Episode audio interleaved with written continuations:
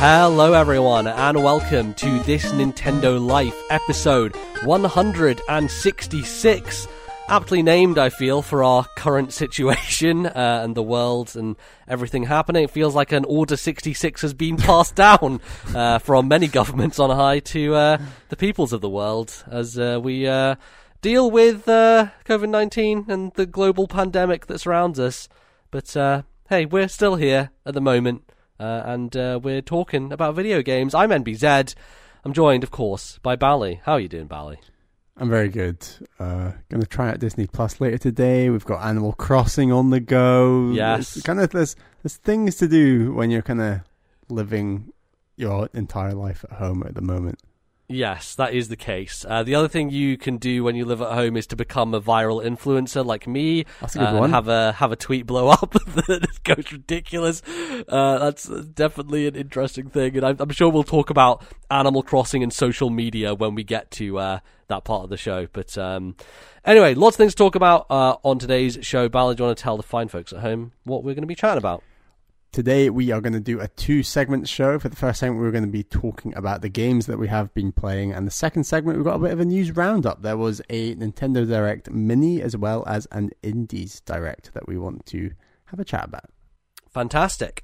So, uh, yeah, let's get into it, Bally. It has been an interesting week or so, and I feel like lives have changed in matter of days. Uh, I'm now in Edinburgh. I escaped London because I, the lockdown there is going to be real bad, and uh, I mean, there's still lockdown everywhere, but I'm in Ed- Edinburgh now and we have been playing Animal Crossing pretty much non-stop. Uh, it has it is really such a weird coincidence, but it is the game that I think people needed right now, and it's the game that is just everywhere. I, everyone is playing Animal Crossing. I cannot escape it. It is just eternal. I saw Maisie Williams from Game of Thrones this morning oh, posting oh, wow. about Animal Crossing. Like it's just, it's just infected every element of people's lives, and I think it's because you know people want to escape. People want to go to a nice island, live out their fantasy of not having a mortgage that they have to pay off too quickly and you know things like that. You just still have to do that. Tom Nook Yeah. is still around, And But, it's um, kind of come at a time on top of the fact that it's just been so long since an original Animal Crossing that people were already so keen to play a new Animal Crossing. On top of the fact that it's it's launching on one of Nintendo's most successful systems in a very long time in the Nintendo Switch. That it's just all these factors on top of COVID nineteen. It's just all playing together. That this is just the thing that everyone is playing and talking about. yeah, it's uh, it's definitely uh, capturing kind of a spirit and, and a moment, and I think it's it's pretty cool. So.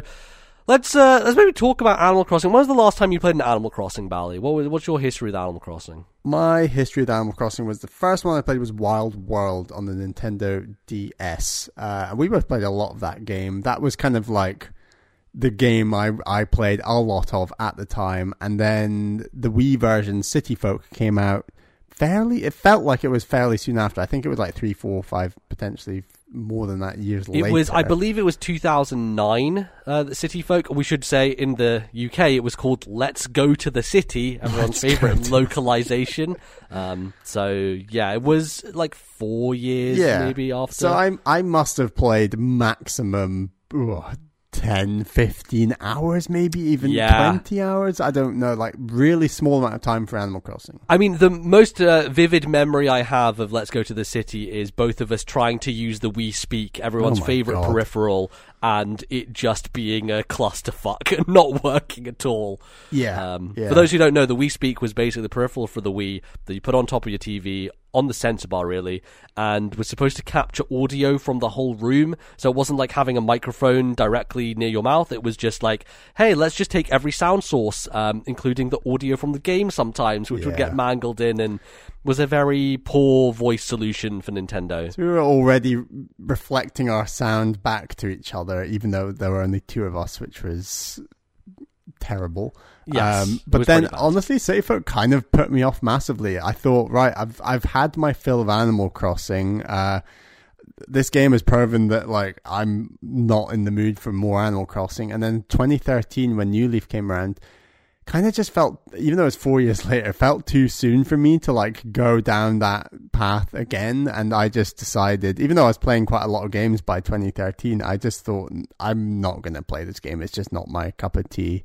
Uh, but then as the years have gone on, and here we are seven years later, that like yearning for more Animal Crossing came back, and it's really kind of hit out of the park with this game.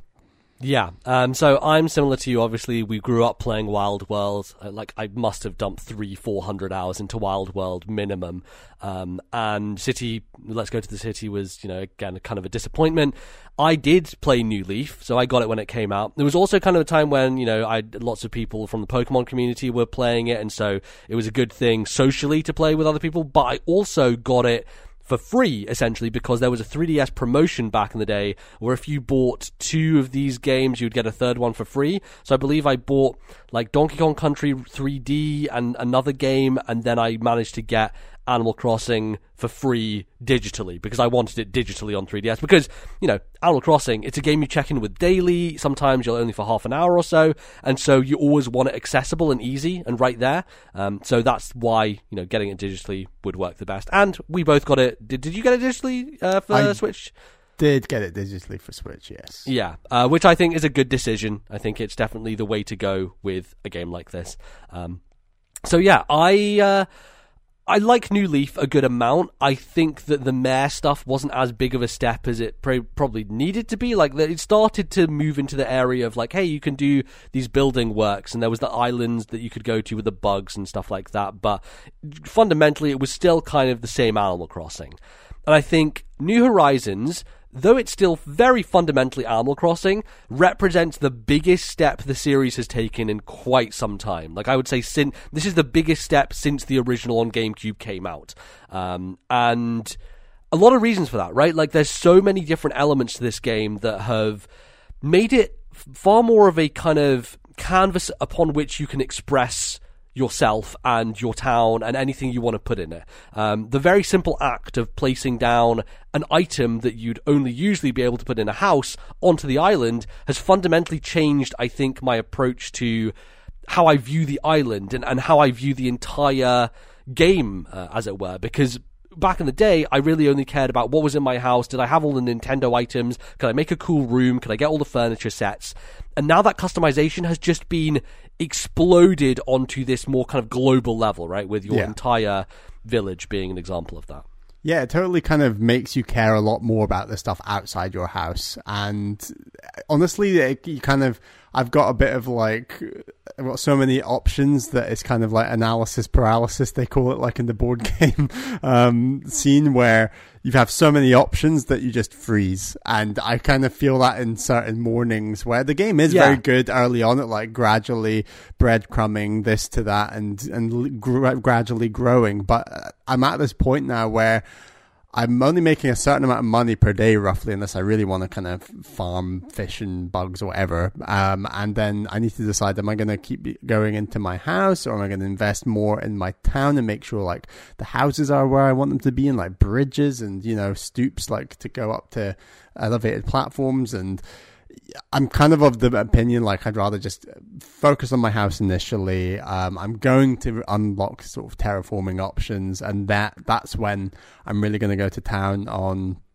um, changing my town, kind of like making all the houses in a row on the beach that I want to do, or put yeah. them all up in the mountain with the campsite and all these cool things. So, yeah, and it's interesting, right? Because I think that this game has taken from quite a few games that have been out around these years. I think Minecraft is an obvious influence on, on Animal Crossing, right? Like, I don't think back in 2013 Minecraft had gained its kind of global ridiculous heights that it currently sits at. Obviously, it was very popular and famous and stuff, but you know, I think Minecraft's had a huge influence, obviously, on things like Breath of the Wild and, and now on um, on uh, the crafting in Animal Crossing and the idea of you just being able to kind of make your own space essentially, uh, and and that stuff has been very interesting to approach, right? How how do you feel about the breakable items? Because again, that's another kind of Breath of the Wild thing coming in here that I feel a lot of people will be very annoyed by. Um, I've n- never been someone who's that bothered by breakable weapons, right? When you grow up playing Fire yeah. Emblem,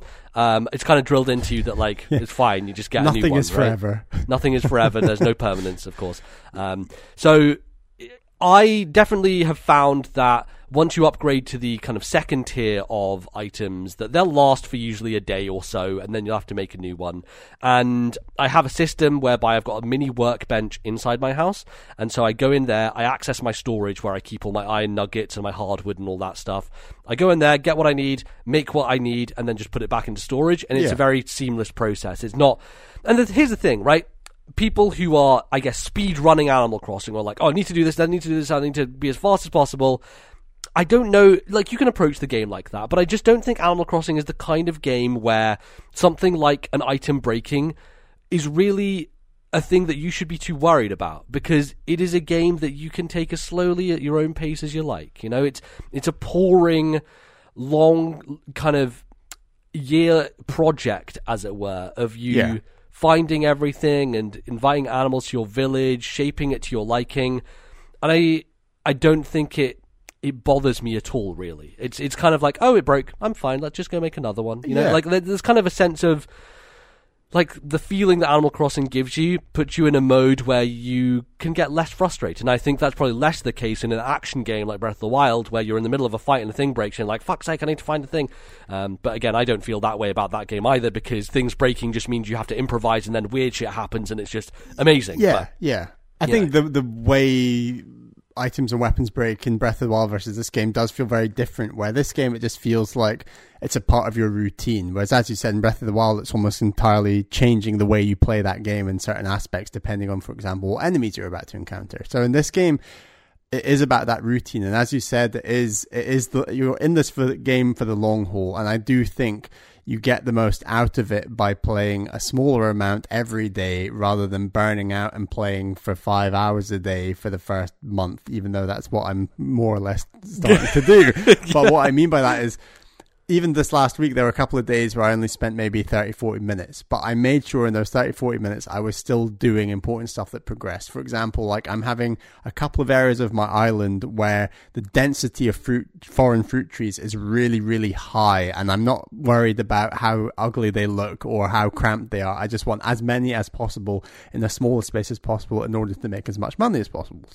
So like, it's this idea that my town doesn't look perfect yet, but at the moment that the project is to make money, get more villagers, get my house upgraded. Uh, for example, I stayed up a very late the other night trying to get a sturgeon, trying to get all the necessary fish before the end of March, which is one stressful thing that this game definitely Right, has. yes. I'm glad I overcame, and I'll. I mean, at the very least, right, the southern and northern, northern hemispheres exist now. So you can go to different places, which means that you could, you know, even if you missed a sturgeon or whatever, you could theoretically go to a southern hemisphere town not too long down the road. Like, you wouldn't have to wait until next March in order to get one, basically. Um, because I've been to some other towns, I've been to a southern hemisphere town, and I've caught a bunch of fish that are just not available right now in, in our area of the world. Yeah. And to be fair, I think there's very few bugs and fish that only appear for like a month. They're normally a whole season, so Yeah. It wouldn't be till next March I'd need to get a sturgeon. It would just be until say like winter or spring. So like right, it- December or January or something right. like that. so it is it's totally doable, and yeah, I am feeling very much keen on doing the long haul, and I I can do all my chores, even including fruit picking, in the space of like thirty minutes, forty minutes, and that's like checking the shop for items, greeting all my villagers, uh, picking fruit, selling, getting the fossils for the day. You know, these sorts of things that just feel like bread and butter in this routine that is just really satisfying for that build to keep going in the first few weeks, especially. Yeah, and like fundamentally, you you talk about that and you say my daily routine. I get my fruits, I get my fossils, I get my fish, I get my, and I'm like thinking, well, that's what we did in Wild World. Why is it Right. Why is it happening again? Why is it feeling so much better this time? And I think there are so many little things that this game has done to improve the overall experience of Animal Crossing. Um, fruit. Even back in New Leaf, didn't auto stack. Like you could stack fruit, but you would have to drag each fruit individually on top of one another in your inventory to get them to stacks of 10 or whatever. And that was a bummer because it's the type of thing where you're like, Nintendo, you should have figured this out at this point. And like, you know, it took them another seven years to make another Animal Crossing, but thankfully, they figured it out. Fruit will auto stack when you pick them up. You can now expand your inventory. Your inventory is so much larger now, which just, I think partially it's because one of the things I would like them to fix, which is, you know, kind of tied into the idea of crafting as well, but your items like your shovel and your net and your fishing rod I wish that they were just they only existed within the scroll wheel and they didn't exist within your inventory. Like you had even more inventory space to work yes, with because yes. naturally with all those items because they're now two different types of axes. You've got your stone axe and you've got your sharp axe, one of which gets wood from trees, one of which cuts down trees. So because of the extra items added, the entire first row of your inventory is usually just dedicated to items that you want to have with you at all times, because who knows when a present flies by and you've got to get your slingshot out quickly. Back in the day on Wild World, I kept my inventory empty of all my items, and I had my letters. So, because back in the day, you had the letters as part of your inventory. You could have like eight letters at once, and each letter could hold a present. So I would expand my inventory by putting items onto the letters to hold the items, and then I'd come into the situation where a, a, present would float by and I'd be like, oh fuck, I need to go into my letters and I can't tell which one is holding the slingshot. So like frantically tapping about to try and find the slingshot. And and nowadays it's like, well, there's a scroll wheel. You hit the shoulder button, you just quickly go, or you hit the up button on the D-pad, quickly analog stick over to the slingshot. Bob's your uncle. I shoot down the present. Like it's just so much more streamlined, so much easier to interact with the kind of labor systems of Yeah. Animal Crossing It- because they've just made it a more approachable experience. It is much more streamlined, but having played games that are even more streamlined, there is that minor frustration that stuff like the scroll wheel, wheel could be better, where it is annoying that your thumb is used for, to both get up the scroll wheel, wheel, but also select what within the scroll wheel you want. What, like it could have been a shoulder button. Yeah, they should they should have used the second analog stick. They should have because if you're holding down the up button to access it, they should have used your second analog stick to Exactly. rotate around as opposed to And- the first one. The inability to sort of uh, bulk bulk build things like fish uh, bait, Fish for bait, example. yeah. I mean, that's really the only to- one I've come across so far, which I've been annoyed by because most of the time, you know, you're making a table or I mean, if I could, I'd I'd build like five fishing rods in a row so that when they break, I just come back to my chest. Yeah, that's fair. up, stuff Yeah. like that. And um, there are quite a few loading screens every time you go inside and outside of buildings. And this is very much me speaking with my Joseph Anderson hat on, so maybe don't over overly judge what I'm saying. This is like the anti, yeah, like the anti Joseph Anderson game. Like the, this entire game is about Right. like your time taking to do things, right? Yeah. It's, and it's- the amount your town locks down for the online multiplayer um, is pretty unforgivable in some aspects. Like it feels very clunky, but we can totally get to that. but yeah, in terms of the ability you have to just make your town more individual, I found so exhilarating, right? Like my current house has a nice little picket fence and there's some flowers in it. I've got a lawnmower set there. I just found out the other day you can move your mailbox if you want, which I didn't know was a thing. Where can you move it to? Can you move it anywhere, and you I, just have I to go believe see it? so. You can That's just drop it anywhere in the town, but you can pick it up and drop it. Um, yeah, I've got a bunch of flowers out by the front of my residential service, and I've got a nice little tire that you can sit on, a little bench there. Um, you know, I've, I'm trying to plan for this nice little outlook park by the sea where I've got some binoculars set up, and it's just. I think it's that long term goal that Animal Crossing wasn't missing in the past, but you know there there are certain goals you have. You could be the type of player who wants to fill up the museum. Like that's kind of like the center in Stardew Valley where you want to c- complete the community center. That's kind of the end game of that game, and the museum like fills that uh, desire. You also then have your own house. You want to pay off your debt to your house, get every single room, and then decorate it however you want. But now you have the longer term goals, which is like the terraforming that we haven't even got to yet, and mm. the ability to pave roads and build bridges wherever you want and move houses around to create little community areas and just having orchards of, of plants. Like the general overall high level look at your town and obviously, it will take time to get there, you know, unless you're cheating and doing time traveling, which I've already seen a bunch of people on Twitter do. And there's a lot of FOMO uh, associated with Animal Crossing, right? Like, Yeah, people talk about Animal Crossing as like, it's the most relaxing game in the world. And yet, all these new people playing, and they're like, the fuck? How does everyone have all this shit? And why do I not have it? And like, creating this anxiety of like, am I not playing Animal Crossing correctly? And the thing I'll say to you is like, you know, you'll go onto Twitter, you'll see amazing things, like, calm down. It's fine. Your town will your town will be your town. You can take as much time with it as you like, and it doesn't happen overnight, right? Unless you are kind of cheating with time travel. Yeah. Um, so And like I said at the start, I do think the people who play every day, even if it is for 30, 40 minutes, by the end of this year, I think their towns will look just as good, if not better, than the people who are just, you know, absolutely time traveling and Yeah. doing all the crazy stuff right now. And the other point is that if you are playing it like that, then you're more likely to stick with the game versus someone who's like, Exactly. well, I've There's done everything I need to do now. What do I do in Animal Crossing, right? Like they kind of, they quote unquote beat Animal Crossing. um, so they will just be done with it after two weeks. And in the past, like I think New Leaf, I probably lasted about a month or so. Um, Wild World was definitely multiple. Like I remember It playing was a it good New five, Year, six months, I want to say. um, and and we playing back it in. at Christmas and uh, you know over the holiday periods and events and stuff like that. But um, but yeah, it was definitely. I I foresee this game being more of a Wild World to me, and honestly, Yeah. I was around at your place and we had just had an afternoon of like five hours in a row just playing Animal Crossing. I and it just it took me back so much to playing DS Animal Crossing when we were around at each other's houses but when we were Yeah, younger. yeah. It was such a great experience of like, okay, you come to my town and like we helped each other cut down our trees to like clear way and like try to to kind of put planning in place for what we wanted to do. Um, but maybe let's talk about that online experience because I've had quite a bit of it and it has varied and it is it's still the one area of this game that is a frustration and a disappointment. Um, not only in the sense that getting to someone's place or even inviting someone in is just as clunky as it's ever been in any Animal Crossing game and takes as much time and loading screens and waiting for people, especially when you have like eight people coming into a town at once. It's just like, why don't they just load everyone up and take them all in at once? Or like, Yeah. obviously there's technical limitations there, but Nintendo could have built the system that was way more streamlined for this, and it is just a bit of a mess getting to each other's towns. Not to mention, when you get there, you're very limited in what you can do. Obviously, we now have the best friends thing, which lets you say, okay, my friend can chop down a tree or is able to dig holes and things like that. But you can't place things on the ground. You can't move things in your house. You can't.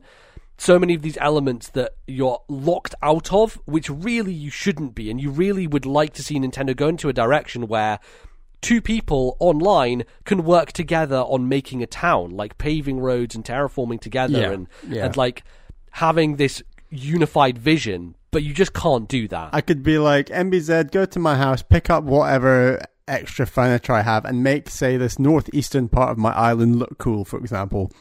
And I'll go work on the northwest part, and then we'll like compare each other's parts later on the island and see what looks better. And you know, you just can't do that. And it's all you can do really is drop off some items, pick up some some fruit, uh, chop trees together if you're best friends, uh, go fishing together, go bug catching together, just look at each other's towns, and then after that, you're kind of like, well, what else can we do? Let's do some more stuff. Yeah, and to some degree, that limitation has brought upon itself lots of interesting things people have been doing, like playing hide and seek, like making your own fun, essentially, having your own. Well, like the jumble sale where you have like a, a take one, leave one thing. Yes. I've seen that on Twitter. That's quite fun. Where you can put, and that's the cool thing. You can put out like a huge, big Persian rug that you would like use for trading, essentially, and you put all the items on it. It's, it's fun, fun stuff like that. Yeah, totally. There's um, there's a real kind of imagination being captured by people, and like I've seen so many things on on tweets and videos of like. Like making jokes about like the current situation of like here's how people will graduate in uh, 2020 Yes. and it's just in Animal Crossing and the way it's set up everything is just perfect it's just so well done um, even people getting married in Animal Crossing like having birthday parties in Animal Crossing I love that communities have rallied around this game in terms of just making something out of it that the game doesn't necessarily intend for you to do, but it kind of lets you in a way, right? Like the ability to take pictures and like capture emotions and learn those emotions, which obviously I think it was Doctor Shrunk back in the day who who came to your town and you'd able to get Yeah. different um, kind of ways to react from him, reactions, and now your villagers kind of give those to you, so it's a bit more easy. And you, you also, I feel like there's so many more NPCs who visit nowadays, right? Like hmm. almost every day, there's someone in my town, whether it's Mabel or Sahara or Gulliver. There's always a person showing up, so there's always a reason to check in to get an extra rug or to find that t-shirt that you're waiting for. Obviously, eventually Mabel will set up shop properly and then you'll get people like Kicks coming in or Flick the bug catcher or all these other NPCs. But I really like that because in the past it was very limited. It was like only once on a Monday at this time period will this character be here, and if you miss it, well, they're gone. Um, so that's been a benefit, I think, and it's it's also nice because it's not universal throughout other people's towns. Like I went to your town and you had Sahara that day and I didn't, so I was able to get some extra rugs that I might have not been able to for a little bit of time, um, mm. which allows a lot more cross pollination and allowing gifting between different people and, and sharing items and, and crafting recipes and things like that. Um, cool. Uh, any other elements you want to to touch upon, uh? I just love the amount, the sheer amount of customization. It is yeah. very much like I am actually now thinking about when I have a new neighbor where to put them in my town mm-hmm. and you know what I want that area to look like in the future. Uh, and it's this kind of long term, like you have. I felt like you purely had one linear long term goal in the previous games, whereas this time it feels like you have lots of lots of long term goals. Like there's uh, on a variety of areas. It's, it is far beyond just your house. Yes, and the the crafting systems, right? Like the collecting of ore from rocks, the collecting of wood from trees, has that added an element, do you think? Do you think that that's a benefit to the series? Because I think we were both worried a little bit about this coming into the game of like, is it going to be a little too grindy? Are you going to have to, you know, go around, do these tasks that you don't necessarily want to do in order to craft these items? And I think ultimately it's been a fun kind of extra addition yeah. to the game, you know, and it doesn't task you too much. It like adds another thing that you can do. And with the recipes and being able to say, okay, so I'm going to make this desk and I'm going to make this drawer. Now you also have the added kind of customization mm. cartridges. I don't know what you call them, where you can then change it to like a balsa wood or a cherry wood or a blue coloring or a dark wood coloring, and it's that added layer of making it yours as opposed to just like every other cupboard or wardrobe that's out there. Yeah, totally. And it can like those shades of wood can really just make a room look a lot nicer depending on like the wall and the flooring. And I think generally the crafting uh the game has, has a really good balance of like you never feel like there's not enough resources. Maybe apart from the initially when you need those thirty iron ore, that is quite a big ask in, the early on in the game. Yeah, it's it's a little tricky. It's mainly made me just go and get Nook tickets and kind of yeah talk about just, that. I guess it just encourages you to get Nook tickets. Yeah, I, I mean, shall we move on to Nook tickets? Your Nook miles, I think, Nook is just miles. the general new currency, right? So Tom Nook he has just divested himself of bells. He now only works in credit, and so we now have Nook Miles, his new currency that he has uh, decided is very, very important. And it's another way in which the game has added an element of progress, which is to say, you now have these mini achievements, Nook Miles achievements, that when you talk to villagers a bunch of times, or you catch three fish, or you go to someone else's island, or you design uh, a pattern, you will get a little Nook Mile uh, achievement, which will give you 300 to 500 to 1000 of these points that you can then spend on a bunch of different stuff. Now, I've just got to the point after residential services is upgraded where there are so many things you can spend your Nook miles on. Because I think for a while I was sitting at like 25,000 and I was like, well, yeah, I've got like two Nook tickets on my back pocket already. I don't really want to buy any more Nook tickets. And the catalog wasn't really expanding that much. And once that happens, once that kind of switch gets flicked, I was very in on being like, oh man, I wonder how how easy is it going to be for me to get a bunch more of these because there's a giant Godzilla I can buy, and there's a huge Transformers robot recipe. Isn't it the instructions to build them? It's not them themselves, right? Well, the Godzilla is the actual item. You do get the okay. actual one. The Transformer, you get the recipe for it, which like involves right. a whole bunch of other stuff you have to do for it. But I bought a street lamp uh, because I had one street lamp and I had one like palm tree lamp, and they were both outside my museum, and I was like waiting for a second street lamp in order to make it unified. And so I ordered one of those, and I ordered all these other things, and very quickly my Nook miles went from twenty five thousand down to ten thousand in the in the matter of like five minutes. Yeah, yeah, um, I had that as well. which you know, like that's kind of what they're hoping for you to do is is get excited by the new things, and I think that's a really cool idea. Is after one week with this game, we're now unlocking another level. And I think after the next week, we're going to unlock the next level, which is the terraforming and stuff. So, you know, for a game that usually from the beginning you kind of have access to everything, I think this Uh, entry has done a really good job of pacing things out for you and slowly expanding it out to to widen the possibilities. And I think that just the number of Nook miles you get for the things that you do and the number of resources and the, the things you have to do to get those resources the game feels really balanced. It feels like if you want to invest the three, four hours to play extra that day, you will be rewarded with extra, say, wood, iron, uh, nook miles, etc. It, feels like you are being fairly rewarded for that extra play. And likewise, if you feel like you just want to play your 30, 40 minutes of the day, then sure, you won't get as many nook miles, but you're still gaining stuff to progress these long term goals. So, like, it, the game does a really good job of showing you what the goals are, whether they're short term, medium, or long term, and allowing you to get on and off that train whenever you want, essentially. Like it does a really good job of there's always something to play for that, as you said, like beyond the earlier games, it just feels a lot wider and more diverse than I swear, like day three, four in Wild World. You know every, you have everything, and you can access everything. And yes, like the Mabel sisters will like come into the town, sure. But other than that, and the upgrading of Nook Shop into like Nookmart or whatever, Nookingtons, Nookingtons, the the high end supermarket like it retail kind of, chain. After that, you are it is quite sparse what new things happen yeah. other than like new villages, which I guess just keeps on happening. Like I feel we pretty much beat Wild World, right? We had full houses, we had Nookingtons, we had pretty much every fossil, every bug, every fish, close enough to. Uh, I felt yeah. like there wasn't much more blood to squeeze out of that stone.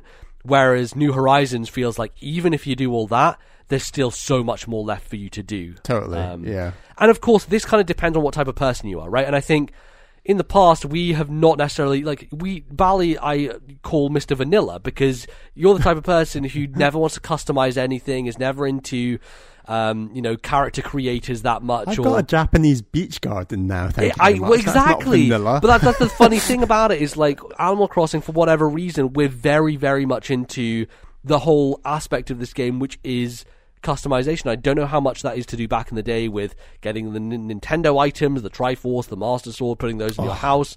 Can't um, wait to um, get some of those. Not had any of them yet. Exactly. Yeah, I, am kind of wondering if they're even in the game yet, or if they're going to yeah. be distributed through events because that would be a smart thing for Nintendo to do. And we can talk about that. But like Nintendo treating this as a proper games as a service title and making a big deal out of events and making the Bunny Day and all these other Christmas events, holiday things to get everyone on board would be a smart move, um, right? Like it would just it would work for player retention. It would it would work for social media buzz. All those types of things, and yeah, um, people just seem really in on this. And it is the most I have ever seen of any single game on my Twitter feed in terms of pure volume, pure just variety of things people are talking about, video screenshots. Like it's a very how do you say it's like it's a very Pinterest friendly game. It is, yes. Like it's incredibly of that. Here's a cool thing I did and I want to share it. And whether that's on Twitter, Instagram, Pinterest, Facebook, you name it, it's just so easy to share. It basically is like Instagram, the video game, right? Like it is people at the current time in which we live, where everyone is indoors and no one can go out and do anything, it's kind of replacing, you know, these Instagram stars who are like taking screenshots of like, oh, I'm out on my big boat and having fun, whatever, right? Like the highlights of people's why lives. Why do they all own a boat? That's why. I'm yeah, exactly. Um, but it's what people are doing, right? People are posting the highlights of their villages, and like I'm posting an image of my bedroom because I'm really proud of how it looks, and it's it's awesome and everyone's doing that right now. It is unbelievable because I have never seen a single game like this completely take over my Twitter feed. The last week, I can you cannot scroll for like three or four seconds without seeing something about Animal Crossing. It is unreal, uh, and it is. I think it's working out for Nintendo. Like this is the best-selling Animal Crossing by far, and is is going to surpass all the other ones um, in its in its long-term lifespan. Where um, where do you think it can go in terms of top selling, top five selling games on Switch. I think it's definitely going to be in the top five, right? Like, you know, it's probably not going to pass Mario Kart because there is a universality to Mario Kart that it's a juggernaut and will will never end. But I I think that a lot of the stuff that's happening on Twitter and on other places is encouraging other people to pick it up because there are a lot of people out there. I think uh, Greg Miller said that kind of funny. Um, they got some codes, and he was like, "Does anyone want codes?" And it was like, "No, just him and Joey wanted codes." And since then, Blessing's been playing it, and Andy's been playing it. Everyone has been picking it up since Yeah. because I guess of FOMO because everyone is into this thing and people want to figure out why. I guess people want to understand what makes Animal Crossing tick.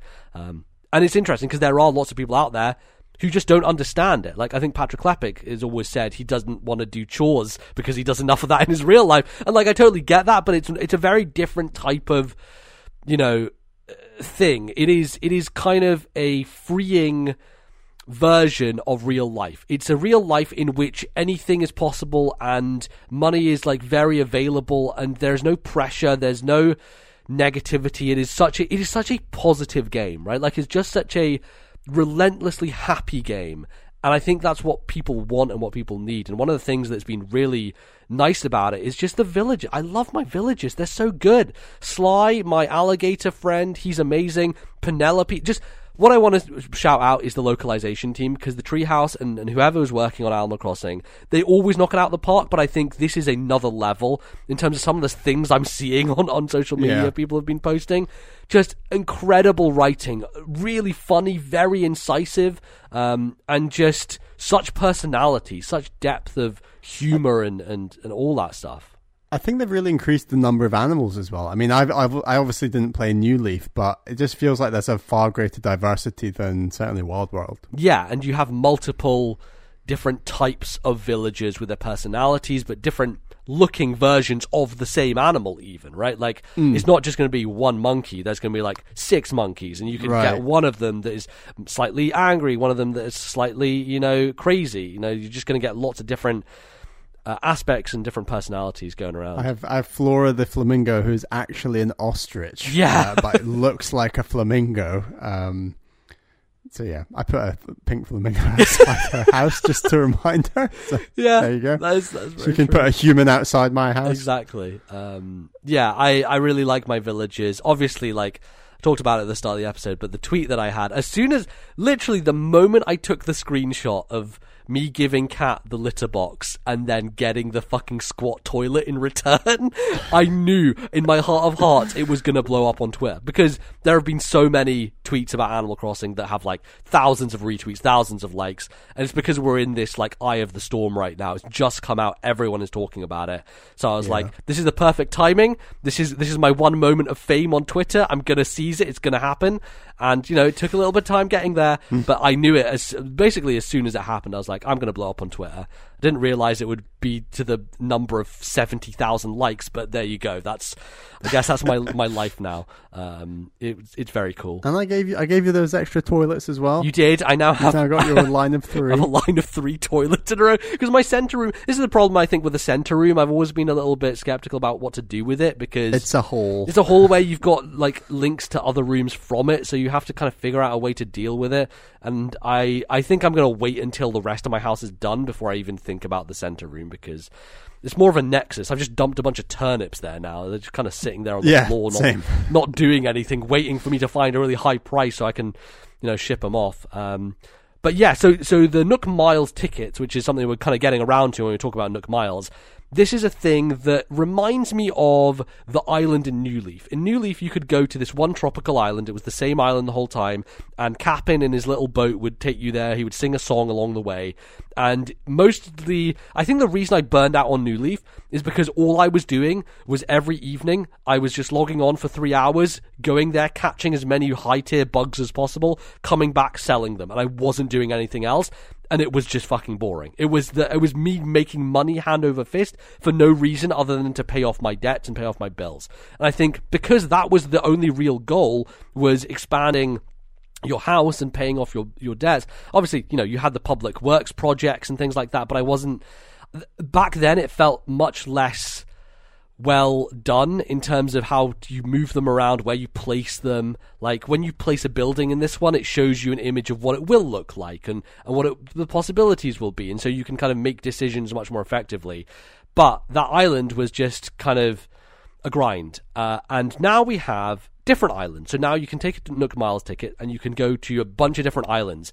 Uh, I found one which had a bunch of bamboo in it. I found one which was Tarantula Island that everyone's been trying to get to because there's infinite spawning tarantulas and you can just Apparently catch them. Apparently there's Sturgeon Islands and Shark Islands. Yeah, I've seen Bell Island, which is just uh, a little center um, plateau that has a bunch of rocks on it, and all of the rocks are money rocks. So you can just bash them and get tons of cash out of them. Um, there's a flower island I went to that had a bunch of pink roses that are like a hybrid plant that I hadn't had access to. So I just took a bunch of pink roses, brought them back to my town. Um, so they they definitely have a lot of variety, and it seems like kind of roguelike in a way. Like there's an RNG to what islands yeah, you get. I've been super unlucky. I mean, you've visited more than me, but I've maybe visited six total, and I think all of them have been like vanilla. Or Yeah. there's been some interesting flowers, but that's it. there's always going to be like a thing that you will get there, whether it be coconuts or fruits or some rocks. Um, and sometimes at the beginning you'll find villages. I don't know if villages appear after you've got those first three because um, you have your campsite after that, which is Yeah. when they come to your town and you can recruit them from there, I guess. And yeah, I need to I need to go and explore a bit more with the Nook Miles tickets. I've done I probably have done similar to you about seven maybe or so. So not too too many, uh, and it feels like a way in which for you to continue playing even after you've exhausted your island of resources, right? Because back in the day, you'd get all your fruit, you'd get all your fossils, and you'd be like, well, what do I do now? And even now, you can hit every tree, get all the hardwood, hit every rock, get all the ore, and you can completely just drain your island of resources. And then you're like, well, off I go to drain another island of resources. You know, it's a, it definitely offers you the possibility of continuing your adventure, continuing your. As I said, if you invest the time into Animal Crossing, this game especially, it will reward the time you invest into it, um, which I don't know is the case previously. Because, you know, you do get to a point where, like, all right, like, there's not much more I can do today. Like, it's kind of stops you um, by these barriers uh, as they are. So, so yeah. Uh, I'm trying to think what other elements there are because there's so many things that they have changed in this game that that's kind of flipped the script on Animal I Crossing. think they've, they've added even more fish and bugs. That's always Sure. fun. Like, there's just more. yeah, um, the The museum looks yeah, unbelievable. Oh my god, the museum! Can we talk about that? My about goodness. that? Um, it is stellar. Like, and I I liked the museum before. You could see everything displayed, but. I think this the thing that we haven't really talked about is how fucking good this game looks. Like, oh my god! Yeah. I, and I don't, I didn't think I'd be saying that about an Animal Crossing game because, you know, it has an art style. It's very, you know, minimalistic. But the weird, the weird thing I've always found about Animal Crossing is you have these very cartoonish animals, and yet all the bugs and fish are the most realistic fucking things in the world. Like they're actual, they look like the actual bugs and fish that exist. And they look even more real in the descriptions. It's like a almost like a photo. Yes, yeah. Um, so you're getting all of those and you're putting them in your museum, and the museum is just gorgeous. Like you go to that area with the rivers flowing through it, and the I didn't realize this in the quick look um, they showed that you can step on these little panels in the fossil area, and it will like zoom out to this perspective, so you can get a better view of the fossils and kind of see what's going on there. But that is a a great like reward, I think, for you catching all these different creatures and putting them in there is the the displaying of them. Like that's that's the kind of visual splendor that you get, and yeah, it's crazy because you know so much of this game is about aesthetics, and aesthetics only matter in so much as the game gives you things that look good, right? And even the things that look bad, you can you can make something of them. You can make jokes of them. There's oh my goodness. There was uh, so I went to someone's town yesterday. I need to post this picture because this guy had created like this horror scene in his on his beach where the sand it was written like from one of the patterns. He had written red rum which i think is from the shining. I think that's f- from that movie. Um, and like there's this trail of blood from it and there's a creepy doll sitting next to it and a slide. And i have this screenshot of me standing there just saying uh in terms of like what the fuck is going on here? Um there is a real like creativity that people have brought to this game uh, in terms of just kidding out that island with the weirdest stuff and the weirdest situations. Um, and I don't, I don't think I've quite gone there yet in terms of you know high level galaxy brain stuff because I'm kind of more focused on hey I have a really nice bedroom with a fireplace. Like and it looks really Yeah, good. exactly. um I I would like to maybe lean into some of that stuff but I I don't know. There's lots of creative people out there who are doing a lot with a little. Um and I find that very appealing just seeing it on social media but also just visiting other people's towns and and you know giving gifts to people and I think Animal Crossing is a game that inspires really nice interactions between people. Um, I think games and the type of game it is generally has an influence on people's behavior. You think about first person shooters, they're all about violence, they're all about killing people and taking people down, being better than other people and, and being number one. And that is why I think there's so much toxic behavior in things like Call of Duty and Overwatch and Apex Legends, all these all these games just breed this hostility and hatred. And I have not had a bad interaction at Animal Crossing. I've been to like 10, 11 towns. Everyone is so nice and accommodating and like, hey, uh, you know, here's just take as many fruit as you want, and here are some gifts, and let's trade some gifts with each other. There's, I think, there's a sense to which the game itself molds around the mood of the player. Um, and I think Journey's another game like that, where you know you don't really have many tools in which to be a dick, but Journey is a game about cooperation and about you know an experience, and the players of that game tend to lean into those themes. Um, Totally, I, I totally see what you're saying about games and leaning into themes. And you're right, Animal Crossing just feels like the most welcoming community. And you're right, people have been great. Just come to my town, check this out, look what I've built, have some fruit, and it's just kind of.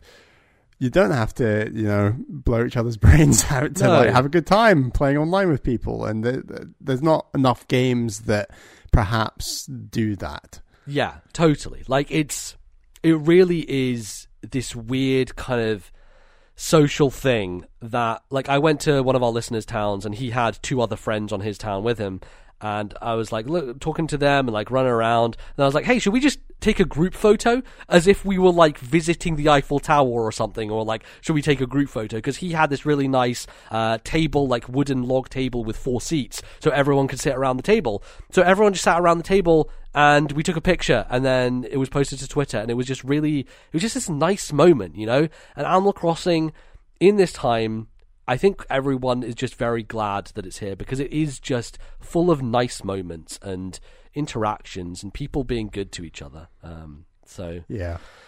so hey, it's been a really good time so far. It's only been a week. I can't really believe it's only been a week of Animal Yeah. Crossing. Time is weird at the moment, but it has definitely taken up a lot of my hours. Um, we don't quite have the 10 day hour count yet. I'm waiting for that to pop up and I've already played more of this game than Smash Brothers. Yeah. That's crazy to me. Yeah, it's pretty insane. Um, but I think it's also because it, especially with the Switch, the Switch is such a perfect system. I mean, I know everyone says the Switch is a perfect system for every game, but I think Animal Crossing in particular. I remember back in the day, you would open it up, you'd have to wait for it to load, you'd be in your bed, and you'd get out to the town. It would take a few minutes. Now, every day, you open it up, and sure, you got Nook or Isabelle giving you the daily announcements, but from sleep mode, especially during the day, sleep mode, I could just pick it up, run around, catch a fish, put it down after playing for about three minutes. And that little increment of time that I just constantly put into the game build to a thing that is much, much larger. Um, and, you know, we've had announcements that the Xbox Series X and PlayStation potentially are going to have this kind of multi application ability where you can play multiple games at once and keep them suspended. Like And- save states. Yeah, and Animal Crossing makes me wish I could do that because it's the kind of game that you just want to have on all the time.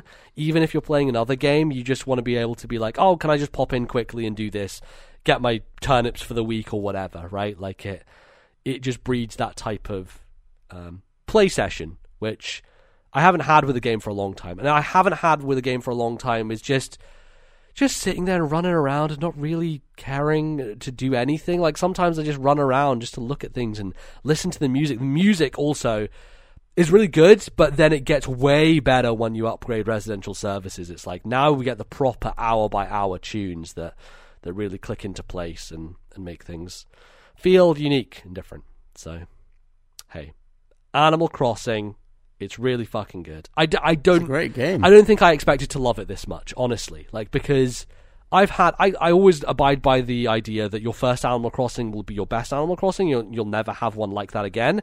And this game is really challenging that. It really is. Um, Totally, yeah. I yeah, I didn't feel that way about New Leaf at all. I played New Leaf mainly because I had a lot of friends who were playing it, and it was kind of a, a fun thing of the moment, right? When everyone's playing it, it's a fun thing of the moment to get involved with. But then you know, I kind of stopped playing and never went back to it. And New Horizons has definitely just improved it in a lot of ways and has made I'm it feeling that motivation to do a lot Yes, more, and it's giving and absolutely. it's giving me the flexibility to do those things I feel motivated about. You know, like it's not there's you don't reach dead ends in New Horizons. Like, oh, that'd be really cool if I could do that. You can just do it. Yes. I mean, obviously, I've not unlocked everything yet, Yeah. but I know I will have the ability that this river can do this. I can create an island that does this. This villager can live over there. Like, these are just options we didn't have before. Totally. Um, so, thankfully, it's it's here, it's out. Nintendo have blessed us with its presence, and I will continue to play Animal Crossing for the foreseeable future. But that's not all we're going to talk about on what we've been playing, because um, obviously we'll talk about the Nintendo Direct Mini that happened in the next segment. But as a part of that, they released a demo for Bravely Default 2 a video game that has a bad title. Uh, surprising from Square Enix, of course, uh, because Bra- it's not the second Bravely Default game. It's- I mean, Bravely Default 2 is a fine title. The bad title is Bravely Second. Yeah, well, That's the bad title. But uh, it's just a fucking mess. Square Enix is just a mess of a goddamn company. like everything they call is just doesn't make any logical sense. Um, but hey, anyway, Bravely Default 2, it's a new JRPG. It's from I think it's a similar team to the one that worked on Octopath. I'm very I'm not like super there's overlap. I There's somewhere. overlap. I think Team Asano or something. I don't know what the name of the team is, but the team that worked on Octopath. So obviously, like Bali, very excited for this game because it's the Octopath team, and you loved Octopath. Um, and I was interested in it. I've always heard good things about Bravely Default. The soundtrack for Bravely Default, excellent soundtrack. I only know that mainly because I have the Bravely Default uh, theme on my 3DS, and every time that theme is there, I'm like, this music kicks ass. So and no surprises, because Octopath's music also kicked ass. Uh, and the music in this game is pretty good. Uh, I like what I've heard of it so Yeah. far. That's kind of like where my enjoyment of the game stops, I guess. it's, it's like the soundtrack, because I, I've been pretty disappointed with Bravely Default 2's demo so far. Um, how have you found it, Bally? Yeah, it's fairly disappointing, and obviously Octopath Traveler I love a lot, and it's always kind of it has now set the bar in my mind of like what uh what I like in a JRPG, whether that's battle system, music, uh, the world, that sort of thing, and this game kind of doesn't match that game on all those elements really for me. Yeah, absolutely. It um, it certainly has a multitude of issues, and they're not not individually are terrible, but as a totality, they create an experience that isn't that enjoyable. Um, and so we're talking everything from it's a little visually inconsistent, right? You have this weird Yeah. meshing between the small polygonal models of the characters and the really lovely painterly backgrounds of the buildings, and it's all this this weird mix of it feels like a painting that you can walk through, right? Like there is depth to it, but also there's a flatness to the textures. Yeah, the painting feels very stationary, like it's not moving. If you compare it to a game like, say, Ori and the Will of the Wisps, which is very painterly, there's that sense of movement that just makes the whole world come alive a bit more. And and yes, the town, for example, in this demo looks visually enticing and is like a painting, but it's it is very flat. It's very stationary and once you have like a your polygonal chibi character moving on that, it it really sort of sticks out. It, it's quite jarring. And I think the reason it's even more jarring is because your character just looks fuzzy as hell, like very blurry and not like it just looks ugly. Like there's an ugliness to it that I, I don't like. And even when you're in the overworld, like your character models look really bad. Um, when you're in battle, they're much better. Like they're much crisper, and you see that character model in dialogue scenes and things like that. But when you're walking around, and the other thing is like it feels really bad to walk around. I don't know if you experienced this, but it felt like the movement felt very laggy to me. Like the character wasn't moving as fast as I wanted them to, or as smoothly as I wanted them to. And when you talk to NPCs, it's sometimes difficult to like line it up so you even talk to them. And then when you talk to them, the dialogue is delivered at this like languorous pace that like you can't skip faster through it. It's just it feels like there's the tiny little cuts all the way through it that make it very frustrating to play. Like it's not an enjoyable experience as a JRPG. And obviously, game feel is not something that I hold, you know, sacrosanct for for an RPG because fundamentally the systems of it are all about you know the battles and, and things like that. But i do like one where you can move around freely and it feels good to move around. Part of the reason i love the xenoblade series so much is because it gives you a jump that sure the jump doesn't really do anything but it's nice to have a jump. It's nice to have a, a feeling of movement a, an ability a mastery over your character in some senses. And this game just doesn't have that feel to it. And as a result it just doesn't engage me uh, in a, in a way and then there's the battle system, which I think is pretty similar to Bravely Default has been in the past. The idea is that you have these two systems, the Brave system and the default system. If you Brave, you can do multiple attacks in a row. If you default, you can build up points to do attacks. So it's like BP, I guess, is, is the currency. Octopath also used BP, I believe, but was a much more streamlined version, I believe, of this system. Like Brave, Bravely Default kind of started it, and then Octopath refined it, and now we're kind of going back again to the system that I don't think is quite Yeah. as elegant. Um, Yeah, it feels clunky. Um, it, it just doesn't. I don't know. It's really weird. I, I mean, on one level, I was also struggling with this demo where, for some bizarre reason, they've just decided the demo is going to be harder than the main game, and they tell you this when you start the demo. Um, and I constantly had like my Scottish magic user dying because his his defenses were just awful, and it was just a constant burden. Uh, even when he was like defaulting and increasing his defense. So like it does feel very strange that you almost have this it's not pointless, but if everyone is defaulting the first turn just to defend to gain up BP, that kind of feels almost like a pointless turn. It's like, right, we get it, but why don't you start with one extra BP or something? I don't know. Maybe that's making the game too easy, but so if you do use the, um, if you attack an enemy before they see you, you start the battle with everyone having one BP. Um, All so right, if you you. kind of surprise the enemy, you get an advantage. If they surprise you, they get an advantage, obviously. So it depends on how you approach the fight. But um, yeah, I, I see what you mean in terms of if everyone defaults turn one and then everyone attacks turn two, aren't you fundamentally doing the same thing you would do in two turns anyway, which is attack then attack? Um, only you're doing it all at once. But but I yeah. un- was it felt like there was a pr- more of a profit with um, Octopath Traveler. It felt like there was more meaning to the stacking. Yes, and, and of course you can kind of really weight it in your favor because you can go into the negative if you want to, right? Straight off the bat at the start of a fight, you can say everyone maxes out brave, does four attacks at once on the first turn, but that's probably not a good idea because you're likely not going to kill everyone with all those attacks, and then you're going to be left exposed for three more turns where you can't act at all and you can't do anything. Um, and I think I found a nice middle ground of having a couple of people defaulting and a couple of people not. And like building up, say, my magic user to have three attacks, then he can attack every enemy all at once three times in a row. And that does a bunch of damage and really clears the way for the rest of your party to kind of do their thing and, and add things on and stuff like that. But um, but yeah, not overly impressed by it. Unfortunately, it's um, especially after I grinded for an hour in the desert, did a menial side quest where I had to collect five wolf pelts. Went back to the guy. He gave me nine potions as a reward. Thanks, NPC. And then I was like, okay, I seem like I've leveled up quite a bit. Like I should go and, and go in the What direction. level were you? Do you know? Um, maybe 14 or something. So like Okay. 15, maybe f- five levels I gained. So I was like, all right, let's go to the the mark on the map where I'm supposed to go for the story. Walk into this dungeon. First enemy I encounter fucking just flattens me. Not even a chance. I didn't have a, a, a shadow of a doubt uh, that I would be able to pass that challenge. Uh, they just utterly ate me up, and I was like, well. I'm not going to sit here and grind for another three hours just to go through this dungeon that, to be honest, looks kind of generic and not very interesting with just a bunch of monsters in it and some treasure chests. Like, and, you know, I get it. People really love the Bravely Default series, and I'm sure there are going to be lots of people out there who will lap this up, who will love grinding it out and, and playing it. For me, it just made a really poor first impression, and uh, yeah, has not really sold me on the game at all, unfortunately.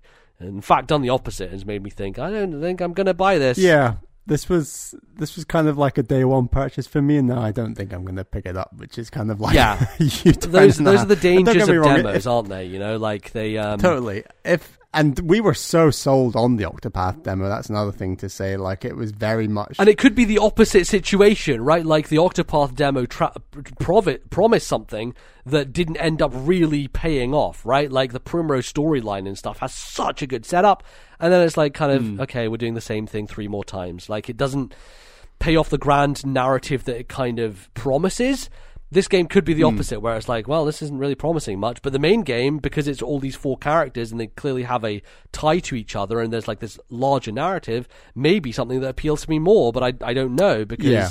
you know it hasn't given me reason but, to care yeah, yet. I mean, I'm kind of at the point where even if this does have like that kind of more grand linear narrative that Octopath was lacking in some aspects, I'm already kind of like with the battle system and the art style kind of put off by it, and that is a shame. Where I was hoping it would just take keep the good aspects of Octopath Traveler and then iron out some of the kinks, you know. And this feels like it's not quite doing that, so might have to wait for the Octopath sequel when or if that happens. Yeah, absolutely. So, um, I mean, people can try it. It's out there. It's on the eShop. So, uh, if you are still interested, I'd recommend giving it a go, seeing what you think, because you may feel different to us. Um, but, uh, but yeah, unfortunate that. And then. Uh, quickly before we uh, wrap up, Bally, you finished Ori and the Will of the Wisps, of course.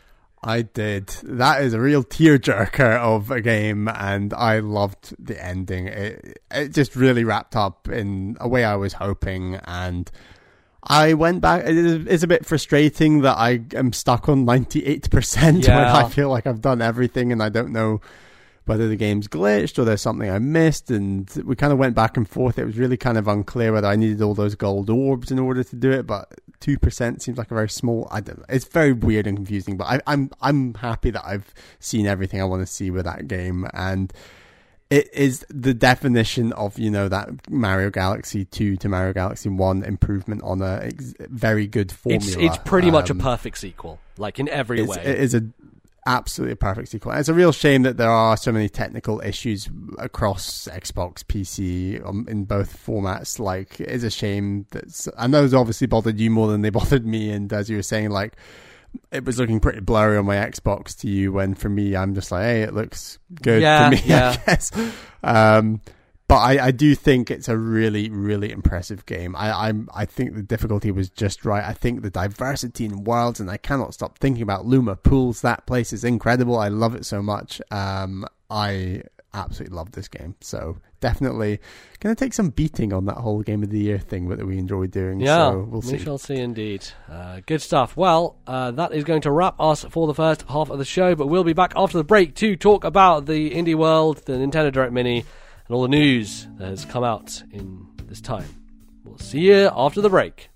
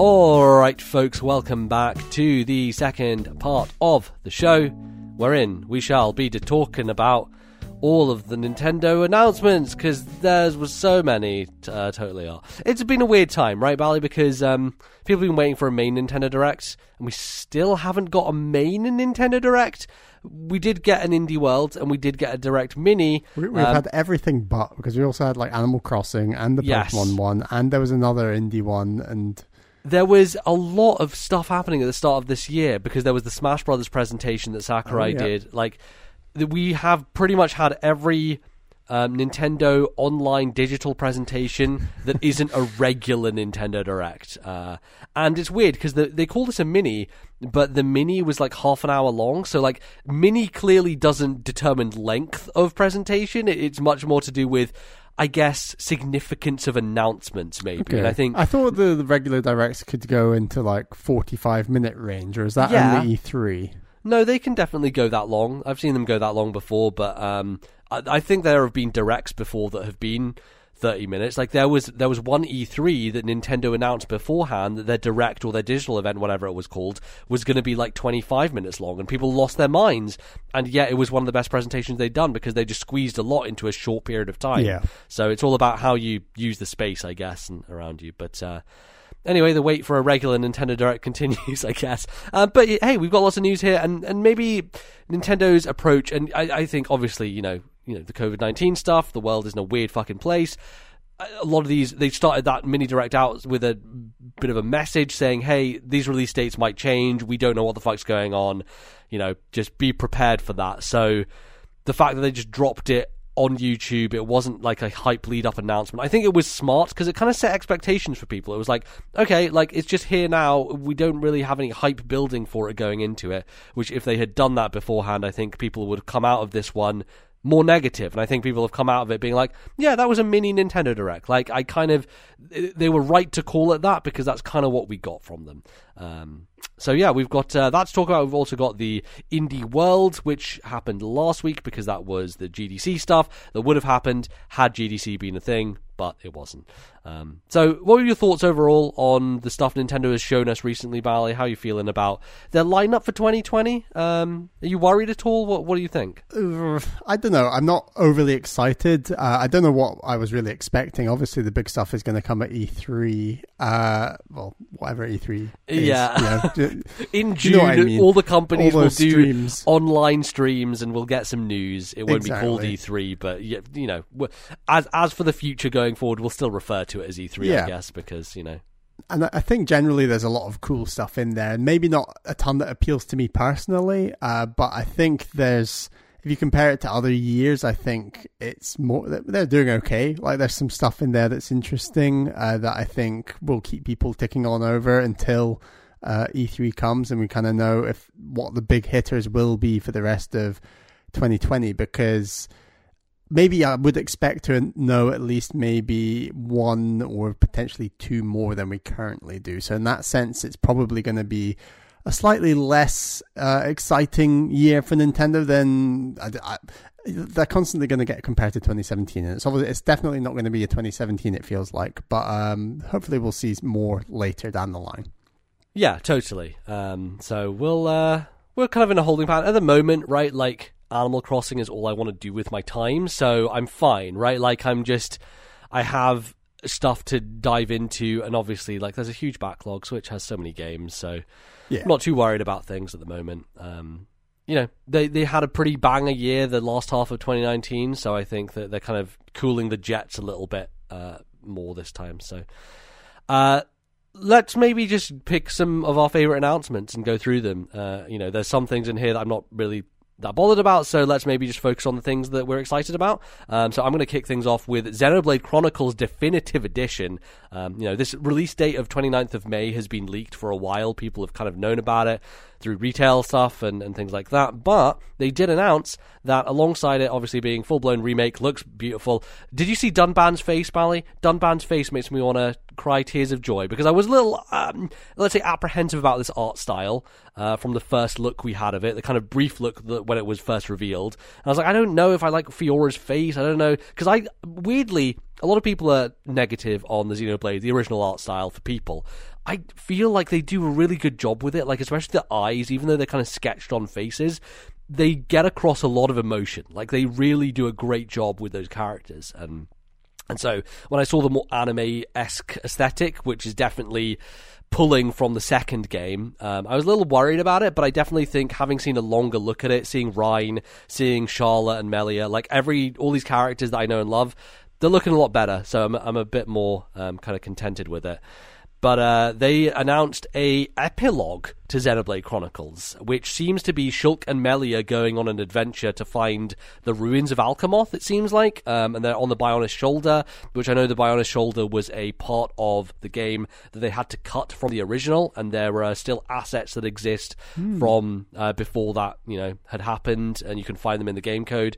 But you know, it was it was supposed to be because there's that part of the game where you get to the top of the Nopon tree and you just kind of teleport to Eryth Sea. It's like the one moment in the game where things don't link together nicely. Yeah, yeah. And the reason is is because originally you were supposed to go from Makna Forest to the Bionis Shoulder, then to Eryth Sea, because that kind of links between Okay. those areas. And yeah, so it looks like that's not going to be because when they first showed the game, people were like, "Oh, are they adding this to the main game?" My guess is like the Bionis Shoulder is just the area that you go to because seemingly Alcamoth, if that was like knocked off of like the end of Xenoblade, there's like a lot of shit going on, and so if Alcamoth is like knocked down, then you're going to go to Alcamoth and figure out what happened post High Entia, all that stuff. I don't know. I don't know how it's going to work out because the end of Xenoblade is real weird and shit happens. So, um, I'm excited. I'm very excited. I'm a little worried about voice acting because I didn't like the new VO doesn't sound exactly like Adam Howden who plays Shulk, and I'm also concerned that they are able to get Jenna Coleman back to play Melia because back when she played Melia, she wasn't like a big star from Doctor Who. Um, so I hope that they have the original voice actors. That would and be like the whole budget. It would. I would. Yeah, I'd be really concerned because I'm like, man, she's really good as Melia, and I don't want someone else to play Melia. But also, she is much more famous now and important, so I don't know if that's going to happen. Um, Hmm, interesting. yeah, I didn't think of that.